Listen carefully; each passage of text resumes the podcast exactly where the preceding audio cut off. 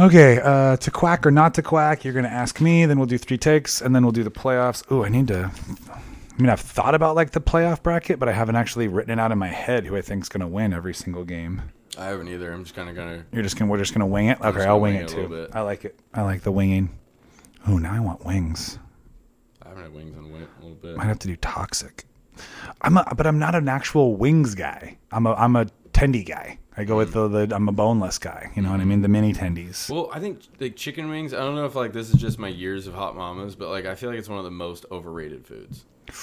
Well, those are that those are some fighting words right there. a long time. I shouldn't have left you without a strong rhyme to step to. Think of how many weak shows you slept through.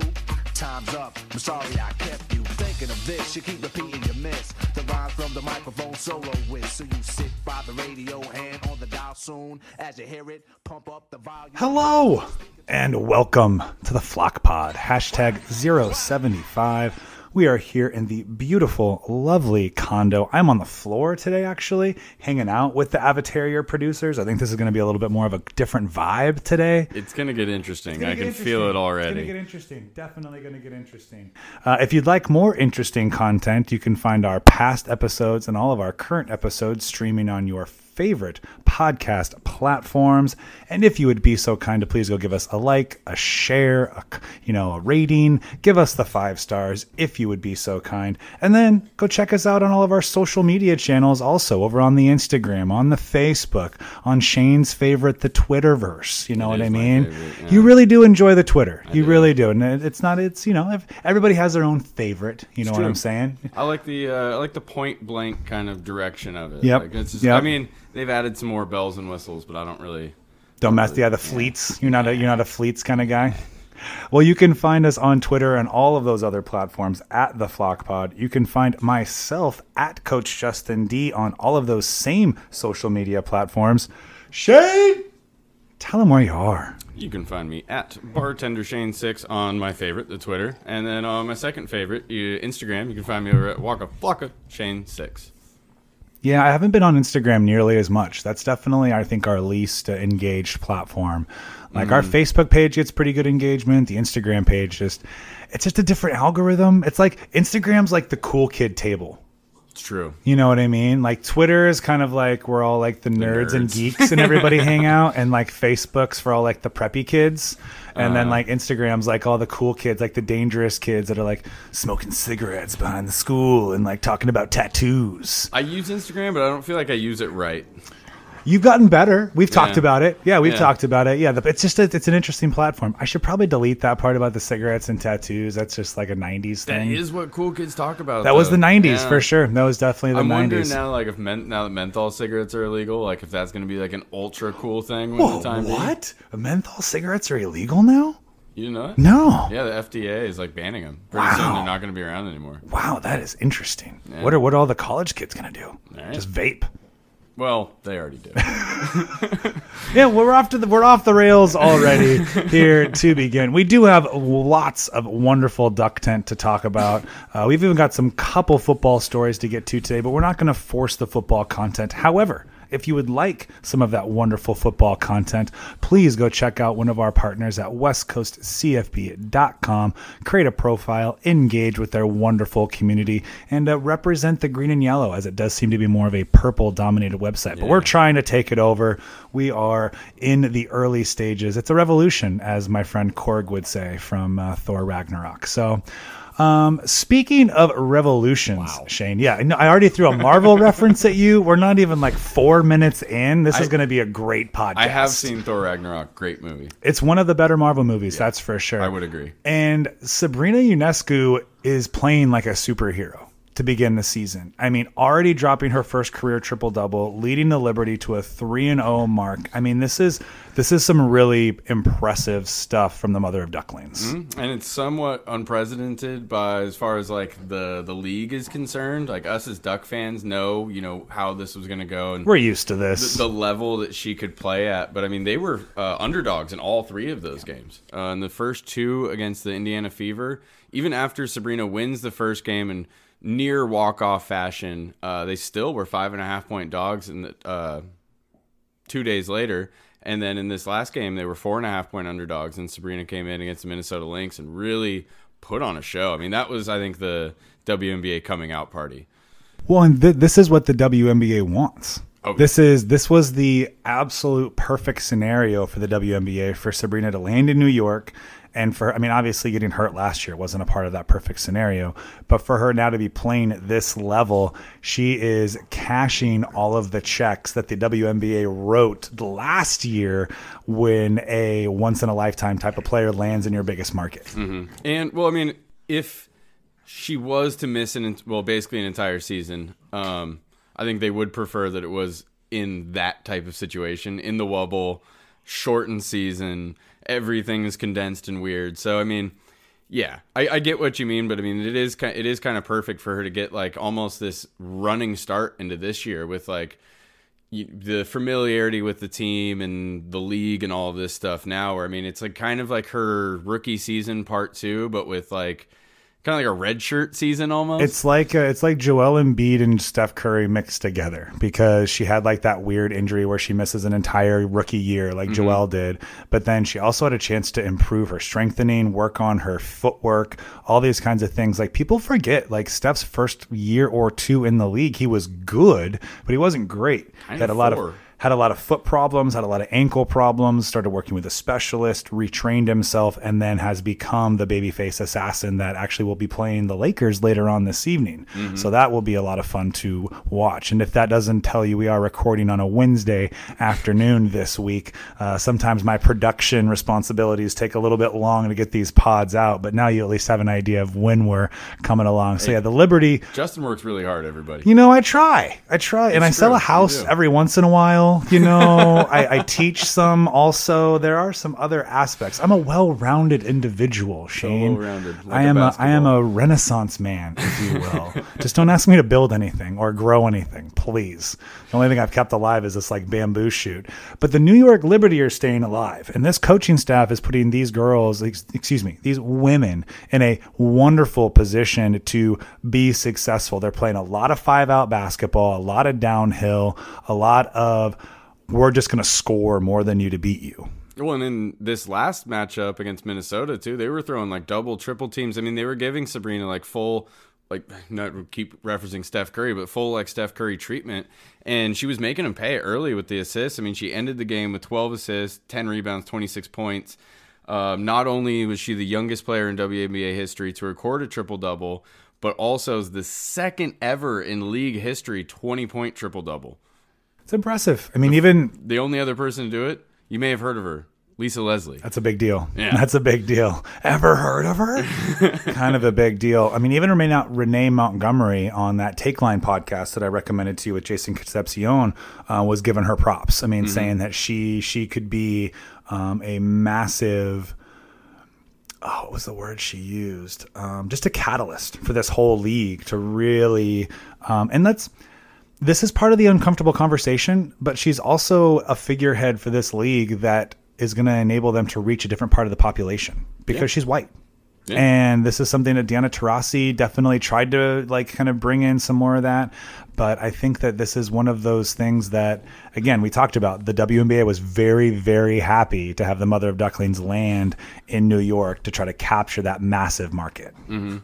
And to get back to like on the court stuff a little bit more. the Yeah, sorry, I took us season- off the rails there a little No, bit. no, and but it's it's uh, it's just one of those. It's the elephant in the room. Like it's just something that does have to be said. Yeah, and I mean, and I, I do have some thoughts about it. It is a little like not odd to me, but a little kind of ass backwards that like we're finally going to market a player this much when it's like oh when it's like the white girl from Oregon gets in the league. But I I also understand that she is at this at this level too.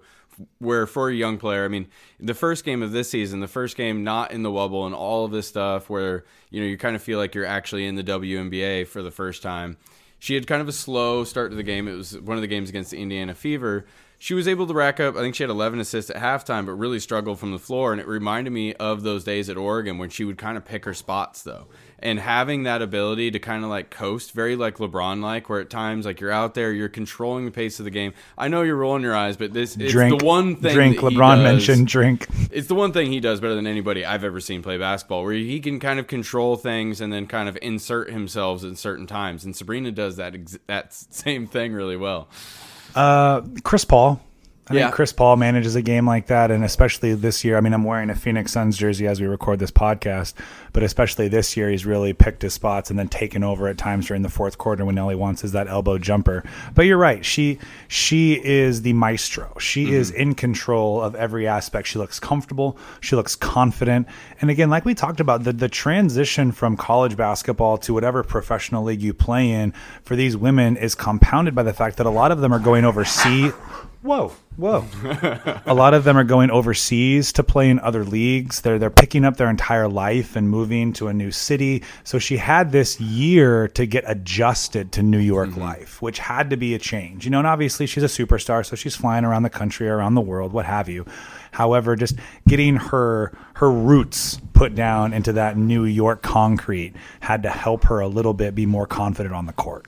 Yeah, and I'm hoping that this kind of boom that's taking place right now with women's basketball and the WNBA uh, specifically, I mean college basketball as well, Yeah, but uh, yeah. Mm-hmm. both gaining a lot of popularity. I'm hoping that it can get to a point where they're not playing overseas. That would be the ideal situation. So they're not not with- playing two seasons in a season. Yeah, I mean, like right now, I mean, uh, to get get off of Sabrina and some of the other products in the WNBA. I mean, we've yet to see Satou Sabally play.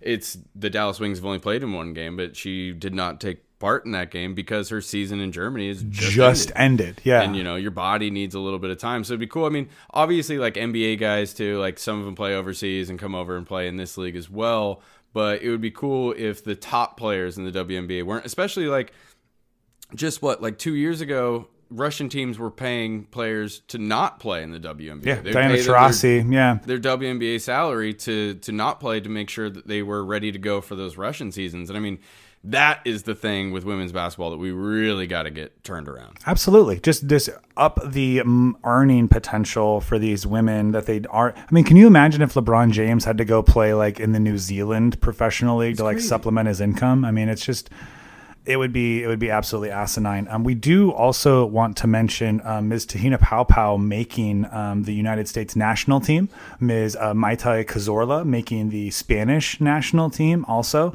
So those um, women will have an opportunity to represent their countries, which is uh, really really fun here in this upcoming Olympics, which will be this summer, which will, the WNBA will actually take a pause for to allow their athletes to participate in. Anything else WNBA wise, Uh, Sabrina wise? we mentioned Ruthy Hebard. Yes, please. A little bit of a slow start. Um, only in the one game they played this season, only 14 minutes, uh, three points, three boards, three fouls.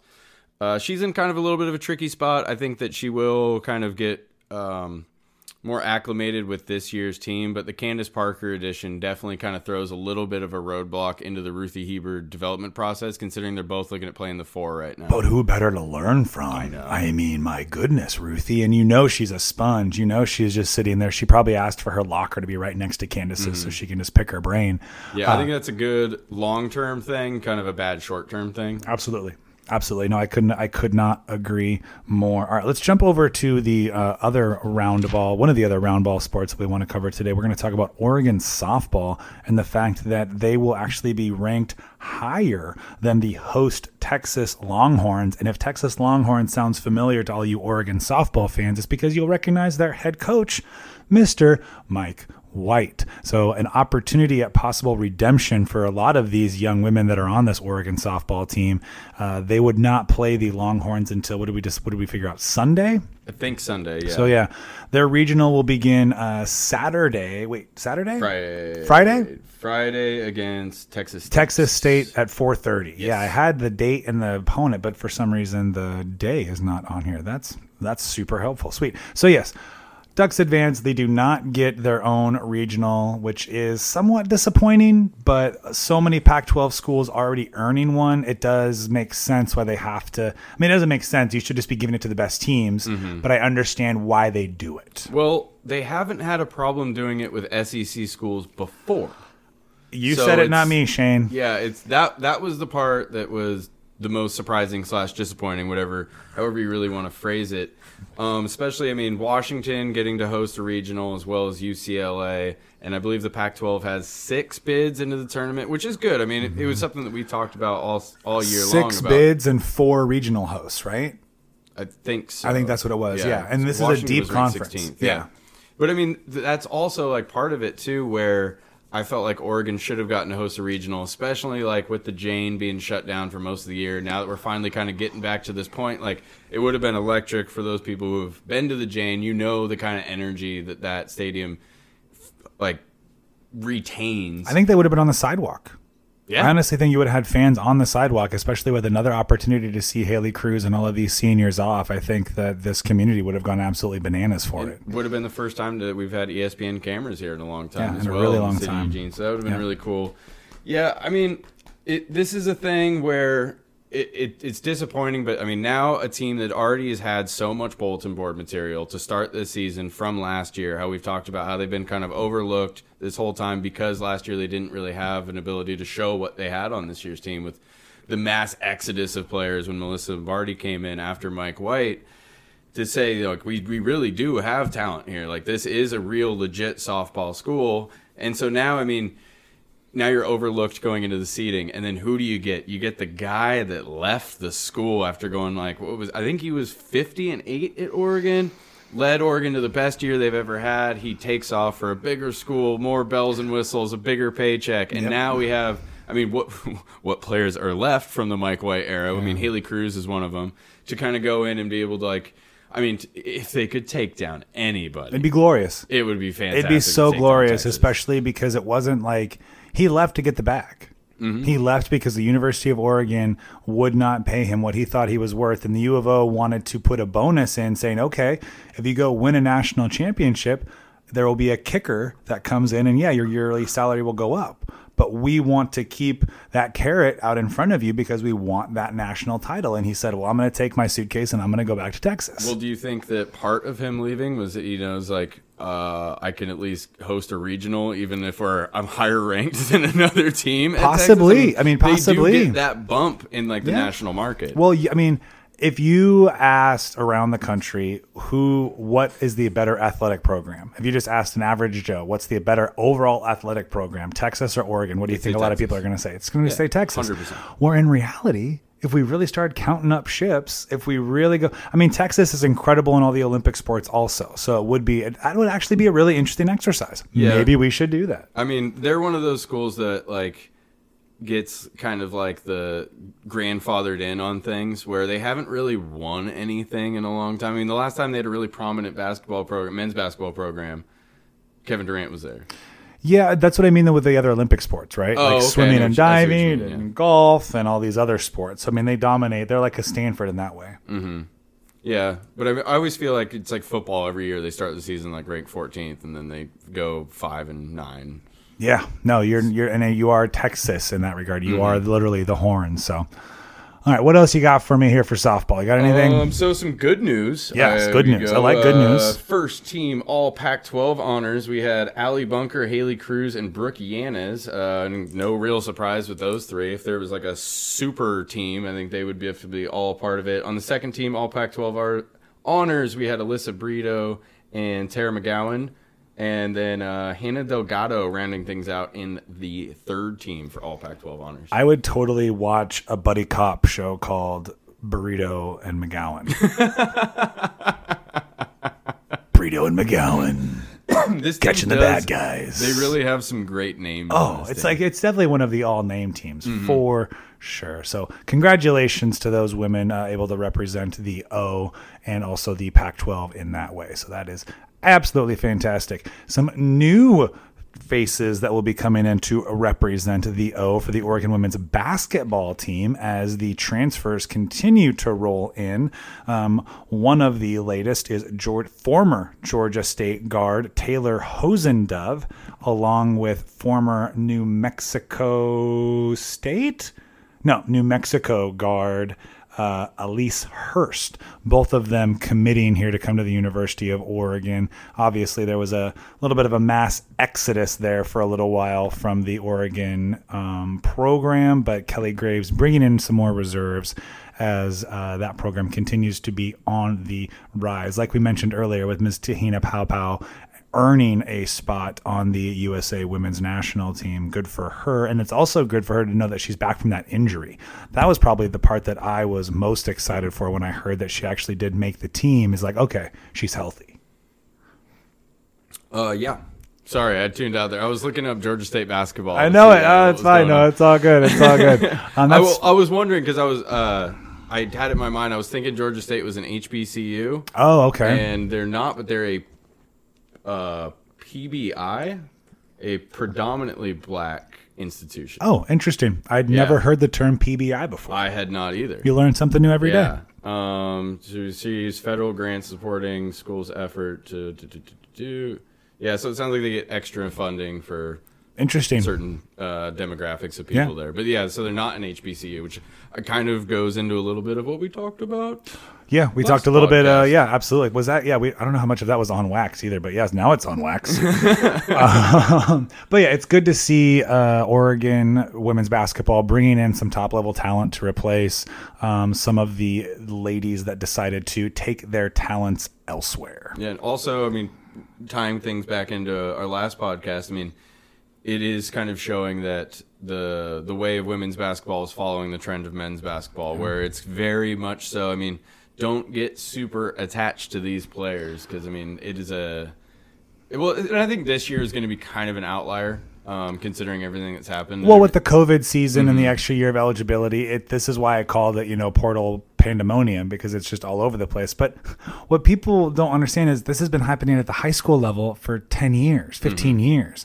And this is stemmed from the NBA basketball you know, free agency frenzy and, you know, superstars moving from team to team because they're unhappy and player empowerment and all that. So some high schooler watches that and will look, I want to be empowered. I want to be an empowered player. And he gets mad at his coach. He goes home, he complains to his parents, and his parents say, Yeah, that coach is dumb. We're taking you to somewhere else. And so, mean, that's been happening across the country at every high school program for a long time. I remember it being like I'm pretty sure it was Josh Smith that it was like a big deal that he went to like four high schools in four years, Kevin Garnett. and now it's like who Yeah. doesn't? Yeah. And now, think now it's the norm. like the the catalyst for that is probably like AAU more than anything. You play with some guys. Oh, the decision. You go to this, blah blah blah. well, and I mean, Oh, I, I sorry, think I like had the- something in my throat there. That was so strange. I think the decision was kind of like from like the AAU. It's a little bit of that AAU culture. I don't like the term just like AAU culture, even though I just used it because it's just a blanket statement. But club basketball and the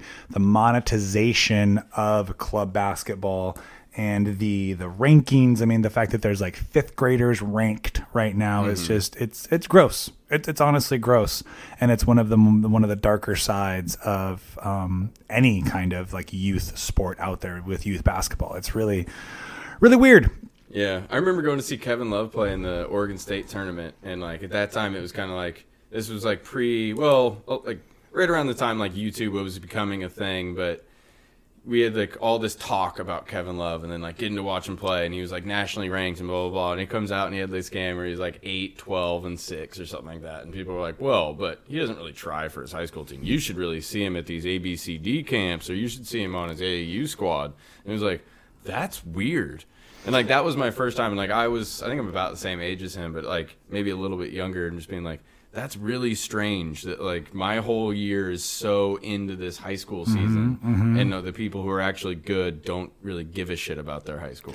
It's different. I mean, not every player is that way, obviously. And I do want to give a shout out to all of the um, young men and women that had an opportunity to begin their high school basketball seasons last night. I think was the kickoff here for Oregon basketball. Uh, most of them look like they're wearing masks, which is interesting. But you know, I'm just so happy that those athletes have an opportunity to get out there and compete. So, best of luck to all those young athletes. But Shout yes, out Willamette women's basketball and their head coach Danielle Belando. Only because you did Danielle, I'm, I'm, I'm supporting the Willamette shout out. But yes, good, good, absolutely, Notice I absolutely. didn't mention Chad Carpenter. Whoa!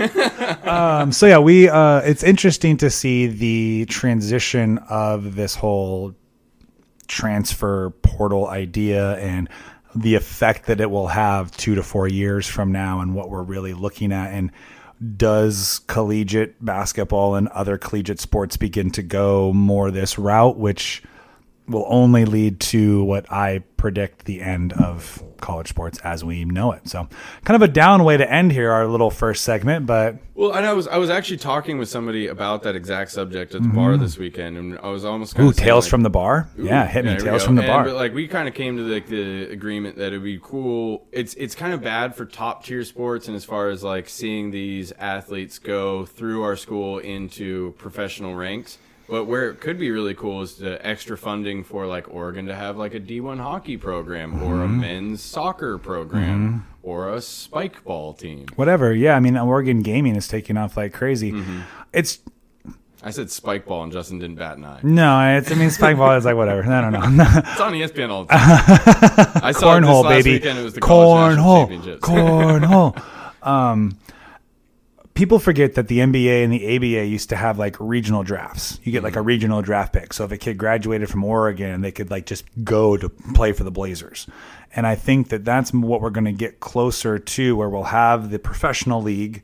We'll have a semi professional league, which will kind of replace what we now know as college sports, which would be more of like the club model.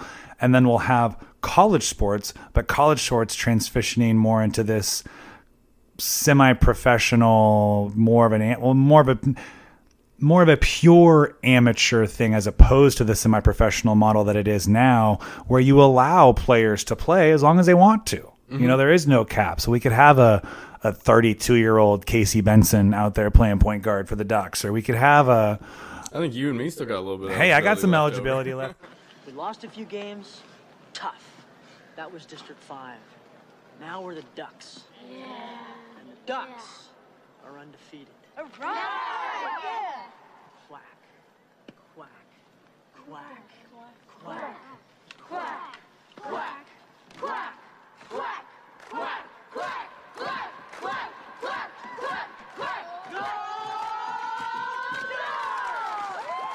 Hell was that? Okay, uh, to quack or not to quack, you're going to ask me, then we'll do three takes, and then we'll do the playoffs. Ooh, I need to. I mean, I've thought about like the playoff bracket, but I haven't actually written it out in my head who I think's going to win every single game. I haven't either. I'm just kind of gonna. You're just gonna, we're just gonna wing it. Okay, I'll wing wing it too. I like it. I like the winging. Oh, now I want wings. I haven't had wings on wing a little bit. Might have to do toxic. I'm a, but I'm not an actual wings guy. I'm a, I'm a tendy guy. I go with hmm. the, the, I'm a boneless guy. You know what I mean? Hmm. The mini tendies. Well, I think like chicken wings. I don't know if like this is just my years of hot mamas, but like I feel like it's one of the most overrated foods. Well, those are that. Those are some fighting words right there. I mean, really good chicken wings that are that still have like a decent amount of meat on them are not overrated. But the classic, like just at your shitty bar, and they just like serve like the Alsco chicken wings, like smothered in yakisoba sauce. Yeah, those are totally Mm-hmm. I overrated. just, I think I just mean like in general, it's one of those things that people get more excited about than it actually is good. Man, I- I don't know if I can support this take. I don't know. This is See, hot. I- this is spicy. I probably do have some some bias because I watched people like get way too serious about chicken wings for When you worked at like fucking six years. Mm-hmm. the chicken wing place in Eugene, where a lot of people would be like, "Oh, hot mamas, oh." Yeah, and then I don't know. It was just held to like this standard, really like, oh, I don't know. It was kind of disappointing. I'm like, well, yeah, because it's a fucking chicken wing. It's like it's not crazy. It's not like a wagyu fucking steak. Like, whatever. We, we do we doing this over chicken wings? really? Chicken wings? See, like another food that I feel like not a steak, not a steak, not a steak, but chicken wings. See, another food that I feel like is under or overrated is also one of my favorites, like tacos. But I feel like does it deserve like a Mm. day? No.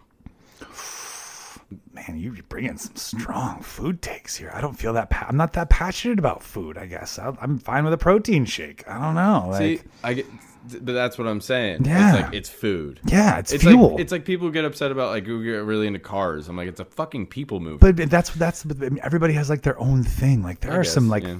I mean, girls broke up with me because they she was like, I'm a foodie, like, and you're not. And I'm like, okay, like that's really a big part of your life. Like, uh, I mean, okay, cool. Like, Shit's weird, man. Like Everybody- I love to cook. Like I, I don't know.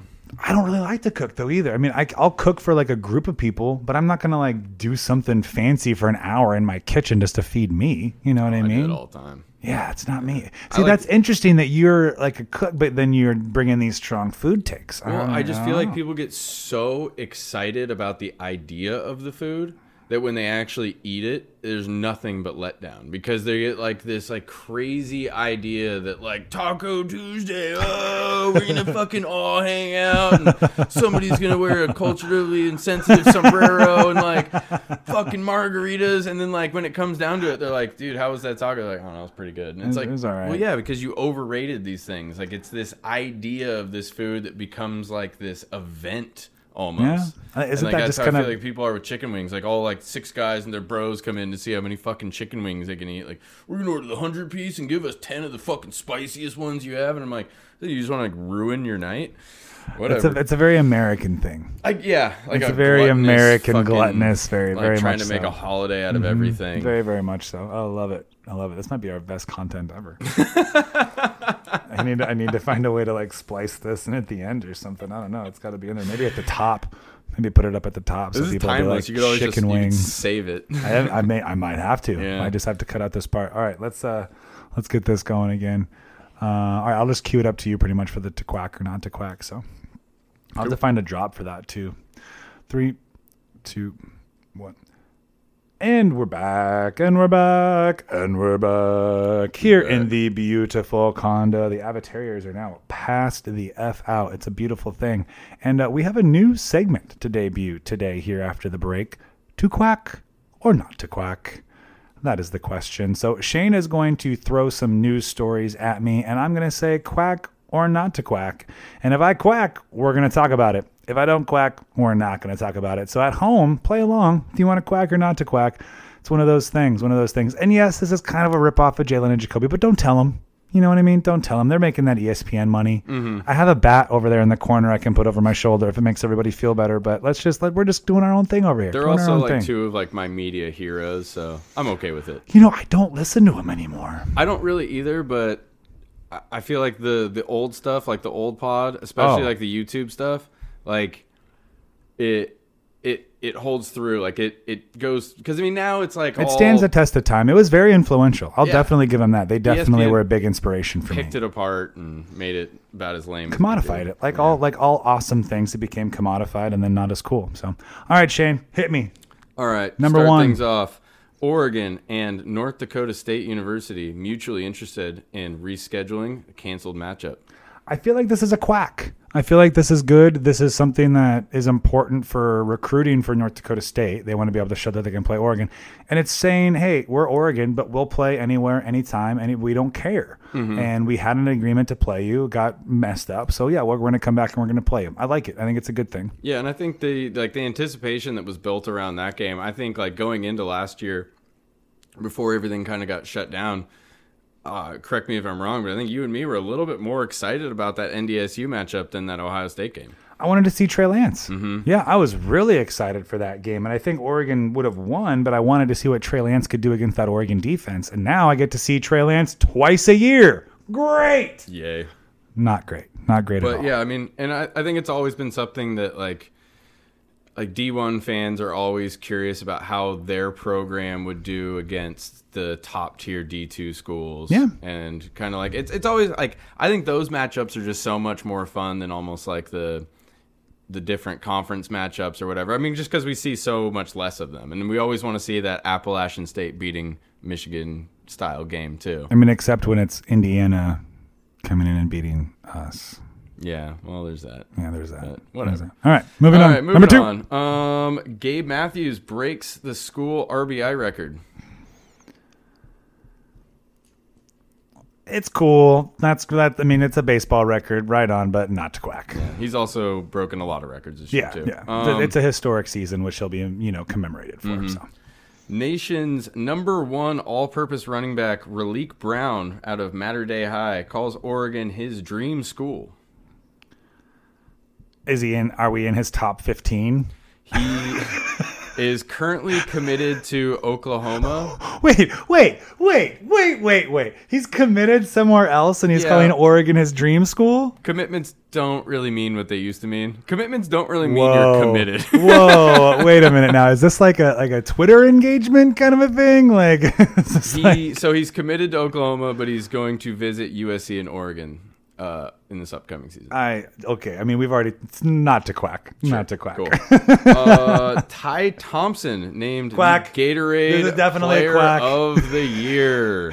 Any any chance I get to talk about Ty Thompson, it's a quack. No, if this doesn't show you how incredible he was in high school and what he accomplished down there at Mesquite, I'm not sure what other accomplishment or what other trophy he could earn that would put him over the top for you. This kid is special. He is going to leave Oregon as the greatest quarterback to ever play here. Your words, not mine. But yeah, I mean, it's it, like you said, it's about the biggest honor that he could get. Uh, it's cool to see a Arizona quarterback taking home this, as And that's right, folks. Better than Marcus Mariota. You heard me. You heard me. It's on. It's on wax. It's on paper. Ty Thompson will be the best quarterback to play here at the University of Oregon. So you're gonna want to at Coach Justin D. At Coach Justin D. Uh, at bartender Shane Six. Had nothing to do with it.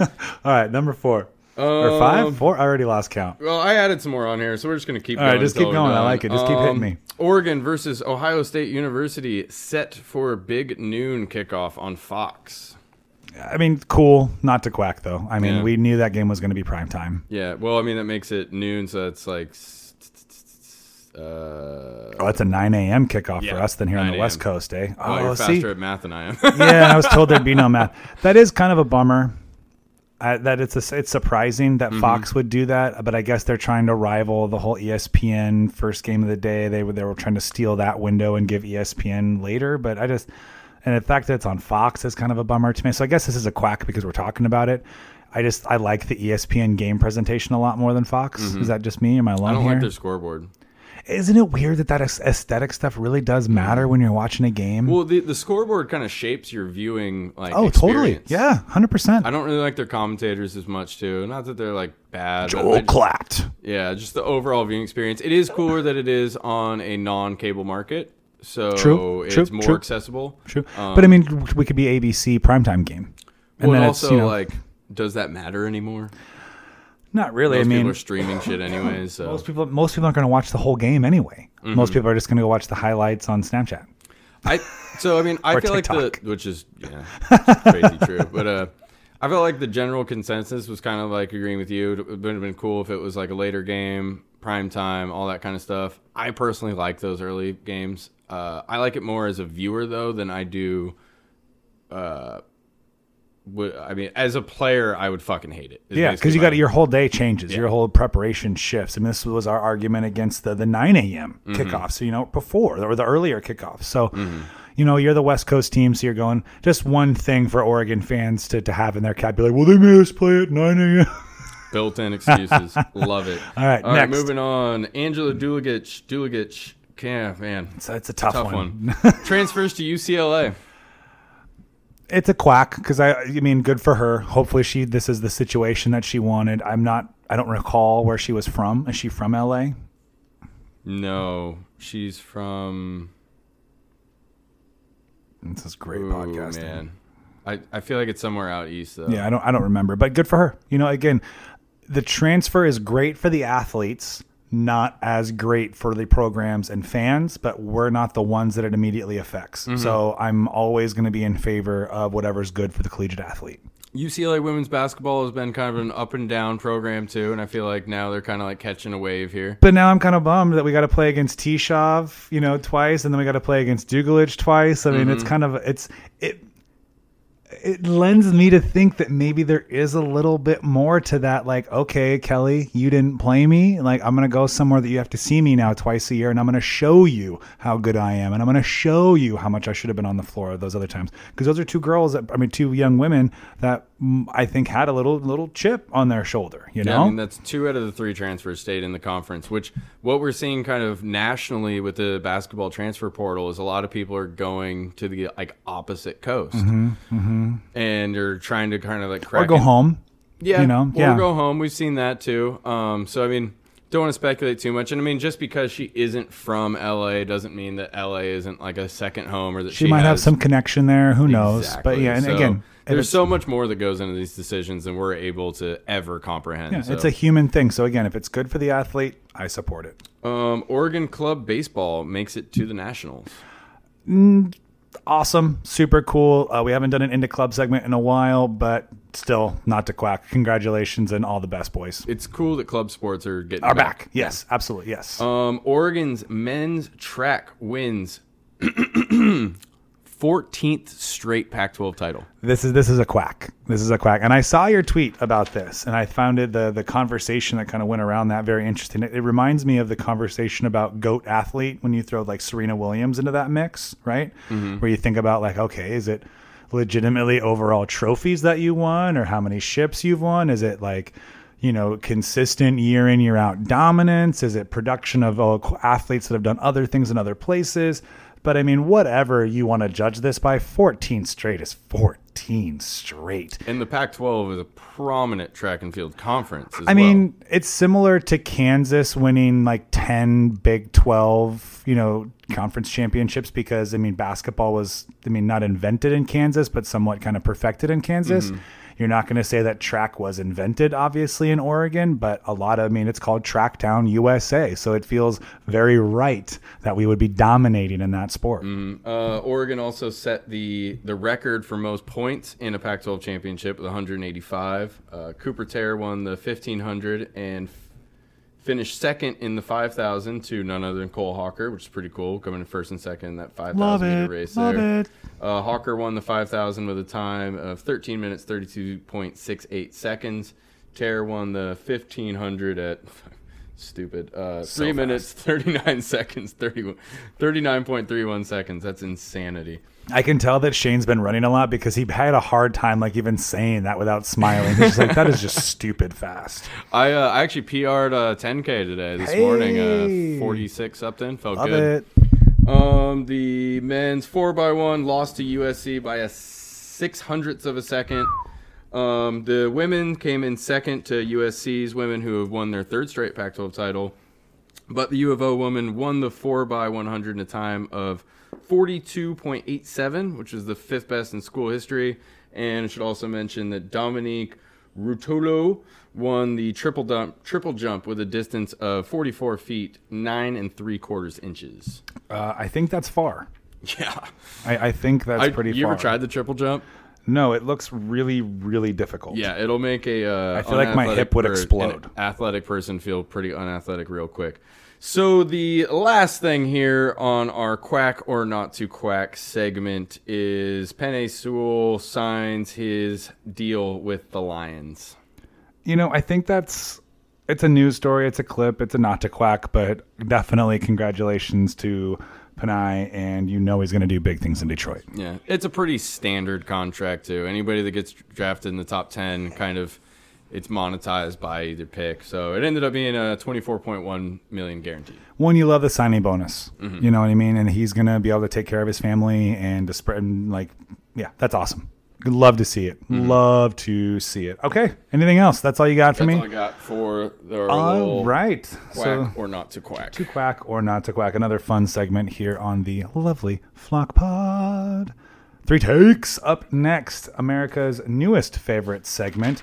Um, who wants to go? Do you want to go first this week, or should I go first? I'll go first. Okay, I like it. Hit me. What questions you got for me? Oh, Let's see. Let's start off a little with a football question here. What team would you like to see Oregon football schedule in the future? Oh, that's a great question. Notre Dame. Oh, that's exactly what I was gonna say. Yeah, Notre Dame. I want to go. I want the Ducks to go into that stadium and beat the crap out of the Golden Domers in front of Touchdown Jesus. Mm-hmm. That's what I want more than almost anything. So then the Beavers will shut up about that Fiesta Bowl win that they have over Notre Dame. That's that's one of the main reasons. Uh, I think another school that I would like to see on schedule would just be for recruiting reasons would be Texas, kind of for what we talked about before. This is crazy. Just to go in and I mean we've obviously established a deep California pipeline, but having the bringing back that Texas pipeline that Chip Kelly had, but doing it without the the the shenanigans and the bag dropping that was going on behind the scenes would probably be my, my those would be my two picks. Yeah, uh, those were the two that I had. Really, that's Yeah, funny. That's, hilarious. really funny. Um, that's why we do this podcast. I was also kind of thinking like I don't know if I want to see it in the near near future, but maybe down the line Alabama with Mario Cristobal's ties to that school. I feel like that's too much of a slam dunk answer. I mean, obviously, I'd love to see them play any SEC school. Like Mm-hmm. going down and playing at night in LSU would be incredible. I mean, going and you know having Alabama come out and play here. I mean, that's where we get into like that Super League conversation, right? Where I would like to see, and I, I think we're getting there. And as soon as the as soon as the champion, the playoffs, the college football playoff. Wow, I could not get that out. Goes to six or eight. I think you'll see more programs being willing to schedule those prove it games early on because if we've seen this tide moving in that direction with the introduction of like that Texas showdown every year and these these big matchup games, I think are only going to get better. Mm-hmm. I could also like one that kind of if we still had like kind of a more Chips Kelly style offense to play like another spread out school Hmm. like that would be cool. But now that Oregon has kind of gotten away from that a little bit, Mm-hmm. like playing like a Texas Tech wouldn't really be as much fun. I mean, yeah, Lubbock would be a fun place to go. I'm also thinking about like as a fan, like if I'd want to go to the games. That's why like Baton Rouge, like LSU would be incredible. I've heard that's like the greatest. It's one ever. of yeah that that Oregon, and then a lot of people still bring up Nebraska as one of the best game day type environments. But See- I just don't want to go to Nebraska. Those Nebraska people, though, did you go to that Nebraska game here? No. Oh, it was like it was one of the craziest experiences of my life. Like I was so accustomed to like Oregon fans. Like I've only been to college football games at Reser, or not Reser, wherever the Beavers play. Is it Reser? Reser, yeah, Reser. Then, it used to be um, called Reser. I think it's still called Yeah. Reser. And then Autzen. cares? So like I've only seen D1 college football in the state of Oregon, but those people were so fucking nice. It was Oh yeah. Nebraska people like, and Iowa people are great. They were the coolest people ever. They were super polite. They were like, "Hey, you know, good luck to both teams Yeah. out there." And then my buddy Keegan was getting married that day, so I had to leave around the third quarter, and I walked uh, from Autzen down to the cooler. Where I was waiting for Aisha to pick me up to go to the Okay, wedding. yep. So like I pop into the cooler to like watch some of the game, and like I order a beer and a shot, take the shot, go to like pay, and he's like, "No, you're good." And I'm like, "What?" Like how how am I good? And he's like this this guy's Nebraska fan said that he's paying for anybody in Oregon gear for the entirety of the game. Man, people like I said, people from Nebraska and people are from Iowa, like some of the best I, like, people on the shed planet. a fucking tear, dude. I was like, that's the nicest thing anybody's ever done for me. so beautiful. Can't get over it. Yeah, Oregon fans, not. I dig uh, it. I dig it. Um, also, Oklahoma, just so my brother cousin Josh would shut the hell up. Like, let's just go beat the Sooners. Okay, all right. Mm-hmm. Both like U of O, OU kind of yeah, matchup I like it. too. Yep, yeah, yeah. I like it. All right. Second question. Um, so with um, Pac-12 hired their new commissioner. Oh, I missed that. Who is it? Oh, it's the guy. Uh, his name escapes me, but he was running MGM Sportsbooks, and he was also. He's been mostly involved in kind of like gambling, um, Oh. which is funny, but uh, I think is a, a smart move and kind of a market correction for what has kind of gone on with the Pac-12 already. We're gonna we're gonna call him George K. Uh, the last name is Klivkov. Kliavkoff. Uh, interesting. Yeah. Okay. All right. And George also K. has uh, some WNBA ties and stuff like that. So uh, big into women's basketball. So with uh, with this new hire, Yes. what advice would you give him to move past the West Coast bias? Oh. You've got to dump millions and millions and millions of dollars into the Pac-12 network, and you have to get better contracts for that network. You need to get a digital contract where it has some kind of connection to E ESPN three, where you can actually get that platform available to more people. Mm-hmm. That that's probably the number one thing that it this conference needs to do to legitimize itself on a national front and and do kind of what we talked about use the Pac-12 network to its to its own advantage you know cover everything like let's let's mm-hmm. get all of these sports i mean you're the Pac-12 you're the Olymp- the Olympic sport like you're, that's what you're almost known for. So let's get it all out there. Let's let's get excitement over some of these other sports that you've got building, which will only get you more popularity. But in regards to football and basketball, which are the sports that are going to make the big time money, yeah, you've got to get your your games into better markets. Mm-hmm. That's kind of the same thing I was going along with. Like, make the sports that aren't accessible accessible, Mm-hmm. and the ones that are accessible blow them the fuck up. Yeah, you've got you've got to do a better job of creating those partnerships and getting rid of this Pac-12 after dark stigma because as cute as it is and as fun as it is, that's exactly all it is. It's just a trope. So we mm-hmm. need to get over that and make this conference legitimized And somehow. How about some games that are in primetime East Coast Wouldn't that be wonderful? Wouldn't that just be lovely? So yeah, that, that's probably where I would go. instead of before people wake up here or after people go to sleep there.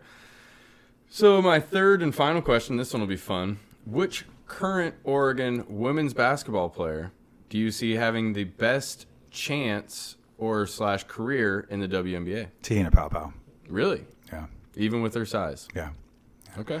I think just her intelligence. I think she is going to be able to get to that next level and have a, a really, really good career.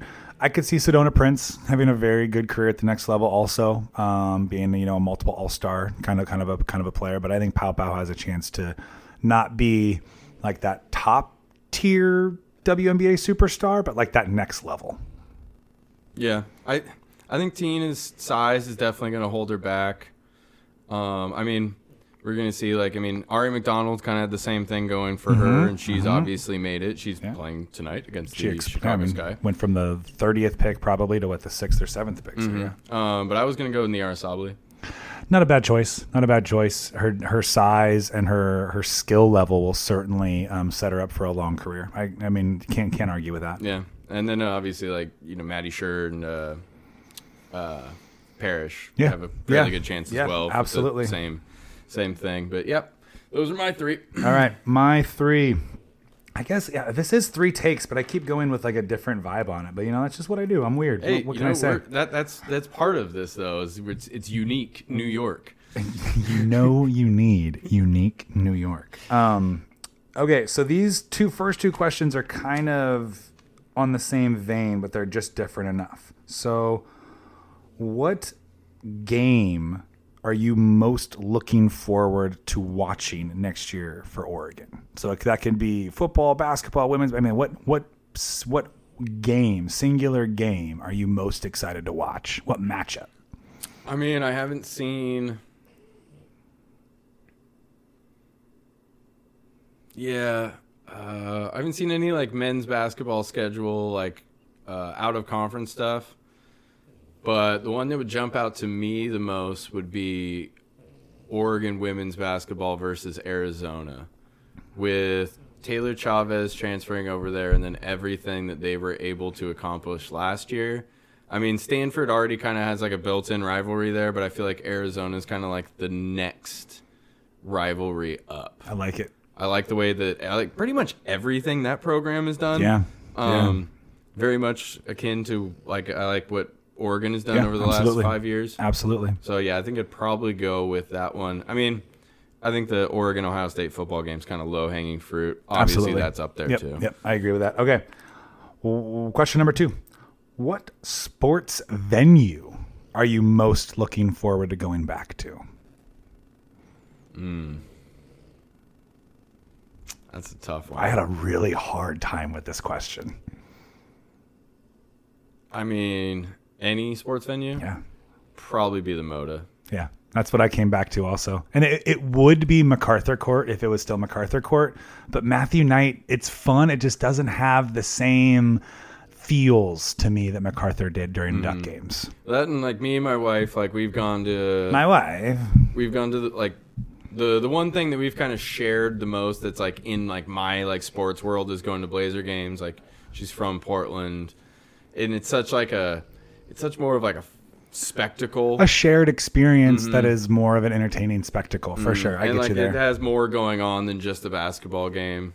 Kind of, you know what I mean? they do a good job at Moda. Mm-hmm. Um, I'm gonna try here at the end of May to get up to Safeco and go see a Mariners game. That'll be Oh. my first. That'll be my first foray into like a, a public sports venue. Hopefully they don't get no hit. I know. jeez. oh man, you had to you had to do that, didn't you? You had to do that. All right. So, and my third question, in um, as tradition will hold, a non-sports related question. This was uh, we were talking about this a little bit before, but what's your favorite animated movie? See, I've been kind of like I've been going back and forth on this a little bit. Like this movie Soul has really skyrocketed my rankings. Okay. All right. Where like I said it was the best Pixar movie that's ever been Mm. made. Uh, High praise. yeah. Um, but like my favorite ever, man. That's a one that I really enjoyed when I was a kid that I don't remember too much now, but uh, I had this like flashback to it when we started the podcast and you said we're back. Was have you ever seen the movie We're Back? No. It's about like dinosaurs that like get let loose in New York City. No. It's like an animated movie from like the early '90s. I don't remember a ton about it, but it was love one of, like, this. You know when like you're really young, you can watch that movie like over Yeah, and over again. mhm. It becomes that like comfort blanket kind of thing. That was one for me, for sure. Like I don't know if that was my favorite, but like that's definitely up there. I'd probably have to rewatch it. Yeah, I'd probably- yeah. but uh, yeah, I would go with uh, those two for now. I like it. I like it. I think I'd go uh, Spider-Man into the Spider-Verse. Oh, that's such a good fucking movie. it was just the visuals and just the, the it was it was a perfect movie. I, actually got to add that to my movie list. Rarely, rarely can you say like a, a movie is perfect, and I feel like that was a, a perfect movie. That was one that I just like. Oh, you'll make fun of me for saying this, but I read boxed and I was like, eh, like I don't really like. I don't know, like I'd seen like all the Tobey Maguire ones, and then I saw the ones with like the other kid, and I was like, I never really dug Spider Man that much. No, they But took then- that in a different direction. it Yeah. was amazing. And like halfway through, I was like, whoa, whoa, whoa, this is this is not a drill. This is a much different movie. Just yeah, the I mean, the art that went into it with the sound, like the soundtrack of the movie is fucking awesome. The whole thing's like Mm-hmm. It's yeah, great. Like you said It- it's near phenomenal. perfect movie. I'm gonna add it to my movie list as we speak. um, since you brought up a couple like childhood movies, I'll throw out the uh, the Last Unicorn. Did Oh, you ever watch yeah. that? It's a crazy, crazy movie. And then uh, Land Before Time. Can't go, can't go Oh, wrong with Land man. Before Time. You know, Yeah. like there's just an absolute classic. The first one though, not like the eleventh one that they ended up putting out. um, some other ones, you know, you've got like, uh, oh, what was uh, An American Tail? yeah. Oh, so good. And So then the good. second one, give them the all right. So uh, that's pretty much all the duck tent we have. A little bit more duck tent, I suppose. If uh, a duck tent um, askew, duck tent adjacent, if you will. We're going to talk a little NBA playoffs. We have, uh, like I mentioned, uh, some more playing games happening this evening with Memphis taking on uh, the San Antonio Spurs here in about 27 minutes. And then the Lakers and Golden State Warriors will tip off after that. Let's start there, Shane. Who do you think wins those two games? I'm gonna go chalk, and I'm gonna say Lakers Grizzlies. You know, Lakers, Grizzlies. Yeah, okay, and then do you think the Grizzlies? Do you think the Lake? Do you think the Warriors beat the Grizzlies? So it goes basically one eight like it like it is right now. Um, Or do you think the Grizzlies beat the Warriors and the Warriors are left going home? I mean, I think the Grizzlies could do it. If I had to make a prediction, though, I'd probably go with the Warriors. I mean, I think Draymond Green's kind of leveled up in the last half of the season. He got in shape, you mean? Yeah, whatever you want to call it. I mean, He Steph took his is just- backpack off. Yeah. Steph has gone fucking scorched earth on everybody. He's Um, yeah, he's gone super Saiyan mode. It's pretty pretty intense. Yeah, it's it's so weird with this Warriors Lakers matchup tonight. It's probably the two franchises I've rooted for rooted against the most I couldn't agree more. in my life. I'd say the Lakers for the first majority of my life as a human being and then kind of the Warriors right after and then they kind of been passing the baton back and forth lately. totally. I mean, you throw the Cavs in there when LeBron was there, but I will unabashedly be a, a Golden State Warriors fan today. Mm-hmm. And uh, uh, Karima, Aunt Aunt Karima from the, the Count the Dings network, could not be happier to hear me say that if she ever listens to our podcast because she's a huge Warriors fan. But it's only for selfish reasons. I Mm-hmm. only want the Lakers to lose, and then I want the Grizzlies to pull the crazy upset. I want to see Ja Morant, Dillon Brooks, and Jay Trey go nuts against the Lakers, and LeBron go home. it's all That's yeah. my dream scenario, but it won't kinda- happen. Jay Trey is the the player that I think the Grizzlies kind of hinge on the most. Mm-hmm, I think if he plays good, they can beat a lot of teams. And I, think if agree. he is still, excuse me, not up to his peak level of Mm-hmm. play. But I mean, he's becoming one of these like will he ever be the guy kind of guy? Well, and he needs to because he can be the pick and pop option that makes that Ja Morant and pick and roll between him work because teams don't guard Ja by the three point line. I mean, that's the one shot that he needs to add to make himself take it or to take his game from really good to superstar. You know, if he adds that. like uh, like they are Rondo. Yeah. it'd be cool to see the Grizzlies move on. I mean, Dillon Brooks had somewhat of a career year this season. He had a career high 17.2 points per game, also career high in assists at 2.3.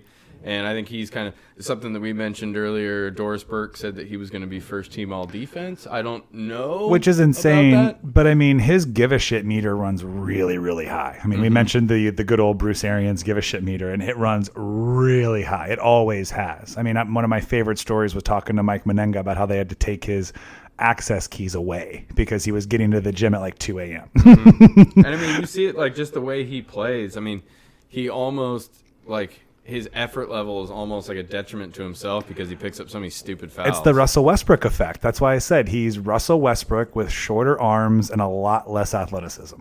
And just to throw this out there, uh, just to tie it in with the Ducks, Payton Pritchard finished the season seven and a half points a game, a little under two assists, uh, two and a half rebounds per game, but shot 41.1 three point percentage this year. No, this is perfect because I would I did want to talk about that Boston Washington game just a little bit. I mean, the Pacers just absolutely spanked the Hornets, and I love that uh, Bridges came out afterwards and be like, "Yeah, one team wanted to be in the playoffs, and one team obviously didn't." Yeah, one, two, three, Cancun. exactly.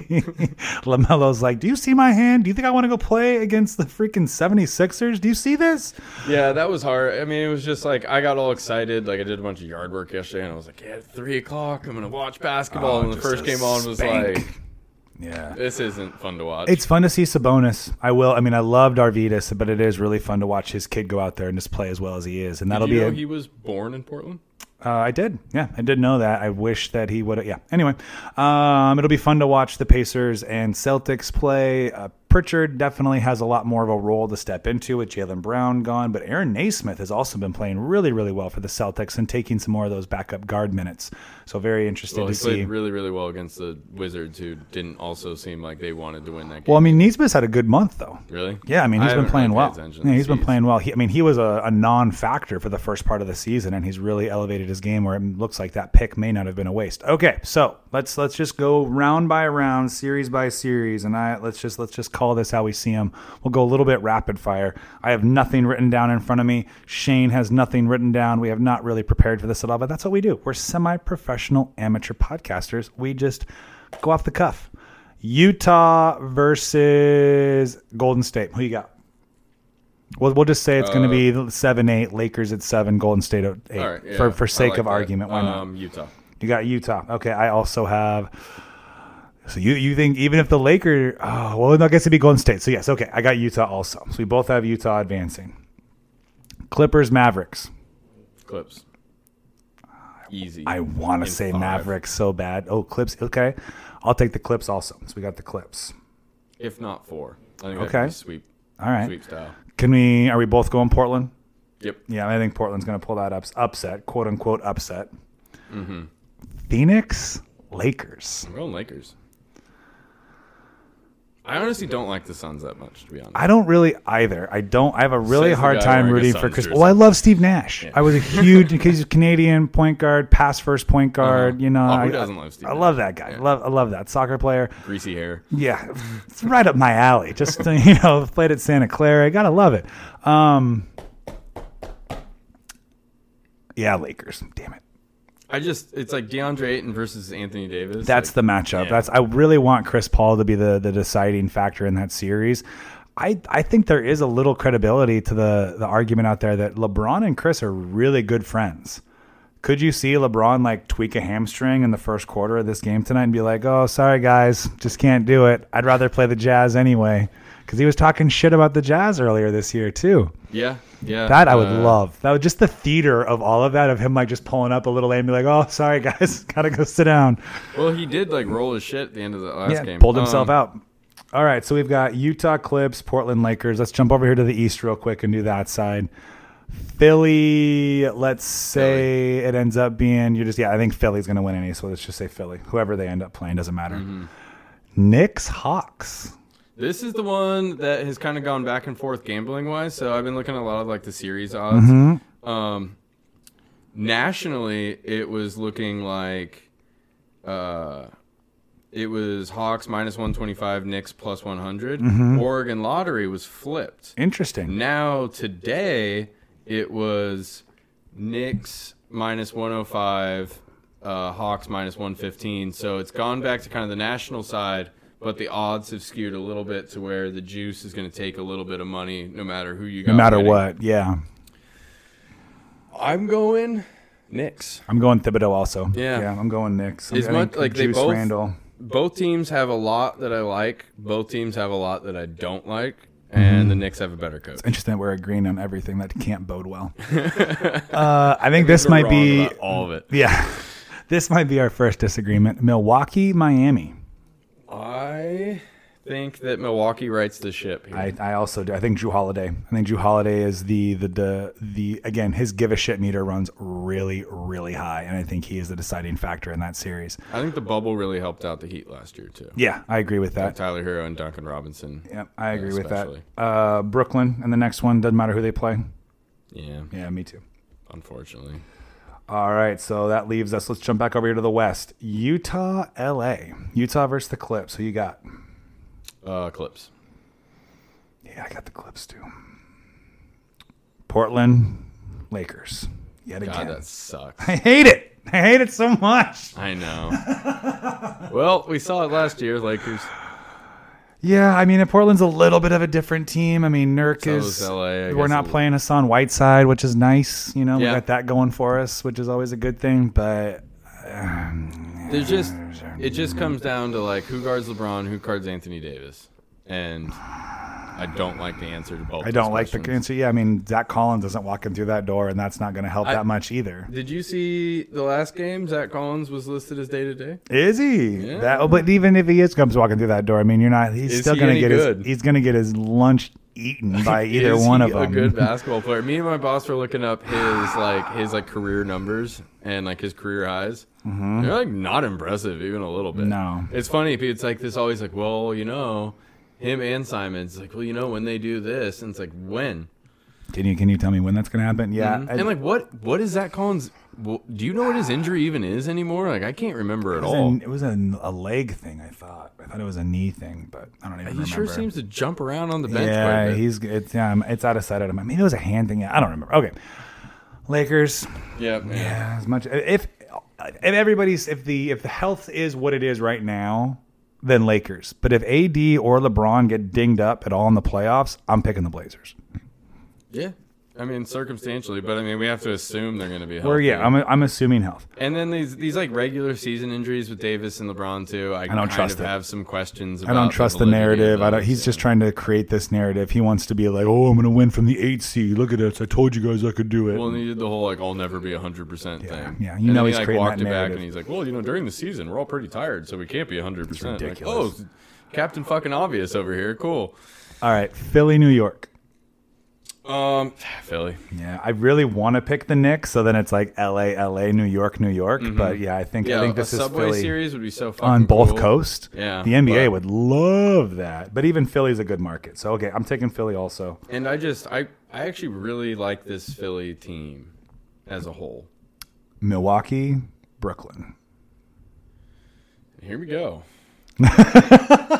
Shane, Shane just like stood up a little straighter. He's just, you know, I think the gambler in him just got a little excited. This is maybe this might be the best series. Yeah. If we do if we end up getting this series because the matchups are tasty. And I put in I put in my Brooklyn bet really early this year. Mm-hmm. Um, I also did this before the trades um, and the buyout extravaganza. which uh, did you see the other day when they had that, that play where KD caught the the the bang out off the backboard? Ah, it was really cool because Blake like kind of throws this no look pass down and they flip the ball around and then Mike James throws it off the glass. But then the post game, Blake Griffin was like, yeah, you know, I did all that myself. Like I basically grabbed it and like I made this eye contact with Kyrie, like you need to do this, and he like said that he basically like mapped out the whole play. Blake Griffin's low key super funny. So, well, he's a comedian. Yeah. And I guess I didn't know he's huge. Him and Kyrie are like best friends. Yeah, I heard that recently too. interesting, but So I'm going Brooklyn. I'm going Milwaukee.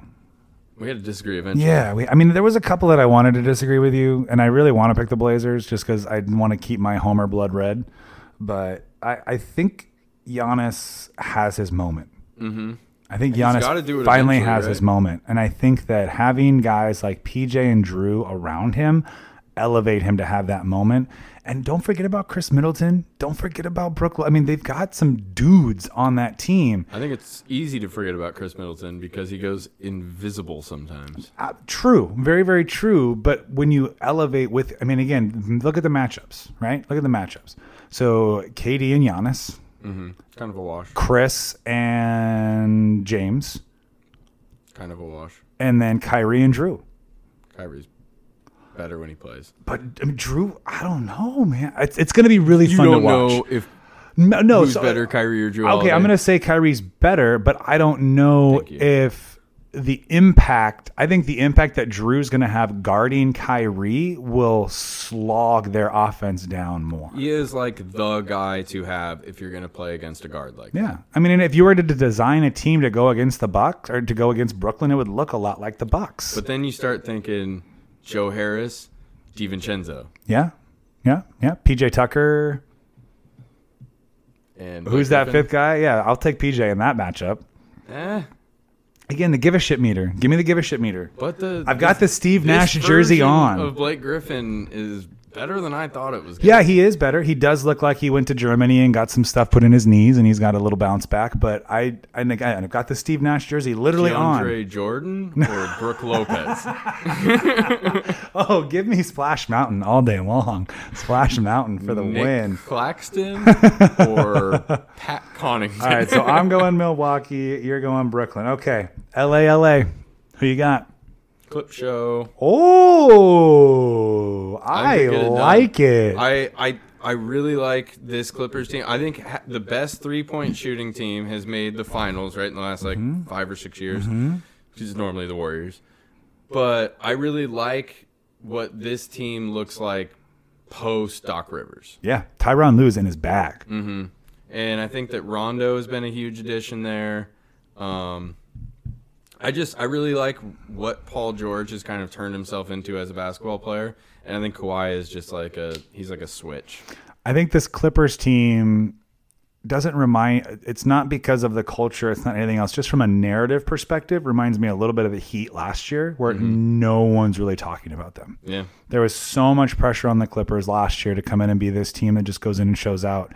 And they've really they've, they've taken on the complete persona of Kawhi, where there no one unless you're in LA or a Clippers fan, no one's really talking about the Clippers. Which I think is kind of perfect. I think they're kind of like waiting in the wings there. It's almost like a like a jaguar stalking. I mean, I want antelope. I want them to lose. I want the Lakers to lose. Trust me. I just don't know if I can pick the Clippers, but Patrick Beverley and all these other jackasses on their roster. Beverly versus Dennis Schroeder You know, it's one of the things- Like a when will they fight contest. Yeah, pretty much. pretty much. the two biggest antagonizers in the league. But I like what it possibly sets up in the next round. So I'm going to go with you. I'm going to pick the Clippers, and I'm just going to throw my pick out next, so people don't just think that I'm just piggybacking off everything that you do. I think we're I think we're going to get uh, Clippers Philly. Ooh. in the in the finals. Doc Rivers versus his old squad. Joel be Embiid and Ben. Simmons finally make it. Blue on red versus blue on red. Uh, I think yeah, I think I'm going Philly and uh, Clippers. You got you got Philly or you got Milwaukee or got Philly. Well, because you had Brooklyn, so you've got Philly. So we both have Philly in the cl- okay. Mm-hmm. All right, so it's think- guaranteed to be wrong. It'll definitely be two other teams playing Yeah. in the finals. Do not bet on those Do not teams. bet on our picks. Um, but that'd yeah. be fun. Yeah, for sure. I, I just like the way I think that like the with, with what Ben Simmons and Joel Embiid have turned into at this point in their careers, because they're pretty much like who they're going to be right now. That they are like two pieces that you really need to win a championship, hmm. or that really help win a championship. Absolutely. And then like those like small additions like Danny Green and Matisse Thybulle. I think Thybulle's going to be like a huge player in the league mm-hmm. at a certain point Yeah. because he has something that I'm a huge guys Thybulle do. fan. Yeah. Huge, huge Thybulle fan. You mean you already know that he was on any any fantasy team I may had last year. He was Even on that team. so husky. True, but I just love the way he plays. Love the way he plays. I can see past the purple um, in certain situations once they leave the university. Remember he, he can call it like he averaged like like five It was like or five, steals, steals, in that two three zone. Yeah, that they were playing up there It was unreal. So we have run very long here on our second segment, but happy to give you that nice playoff breakdown. Uh, if you didn't like it, you already turned the podcast off, so you're not listening anyway. So thank you for listening to the point where you listened to. I don't know really what to say. Who knows? Maybe there's like one person listening right now, but. Uh, as always, go give us a, a like and a share if you please could. Um, we don't have a ton of like ratings and like comments and stuff like that, like in iTunes. So if you could go give us um, some some of those, we'd really appreciate it. Tell a friend. Um, yeah, you got anything else for the people, Shane? All right. That's pretty much it, man. Thank you. We love you. We out. cherry that had no stone. I gave my love a chicken that had no bones. I give.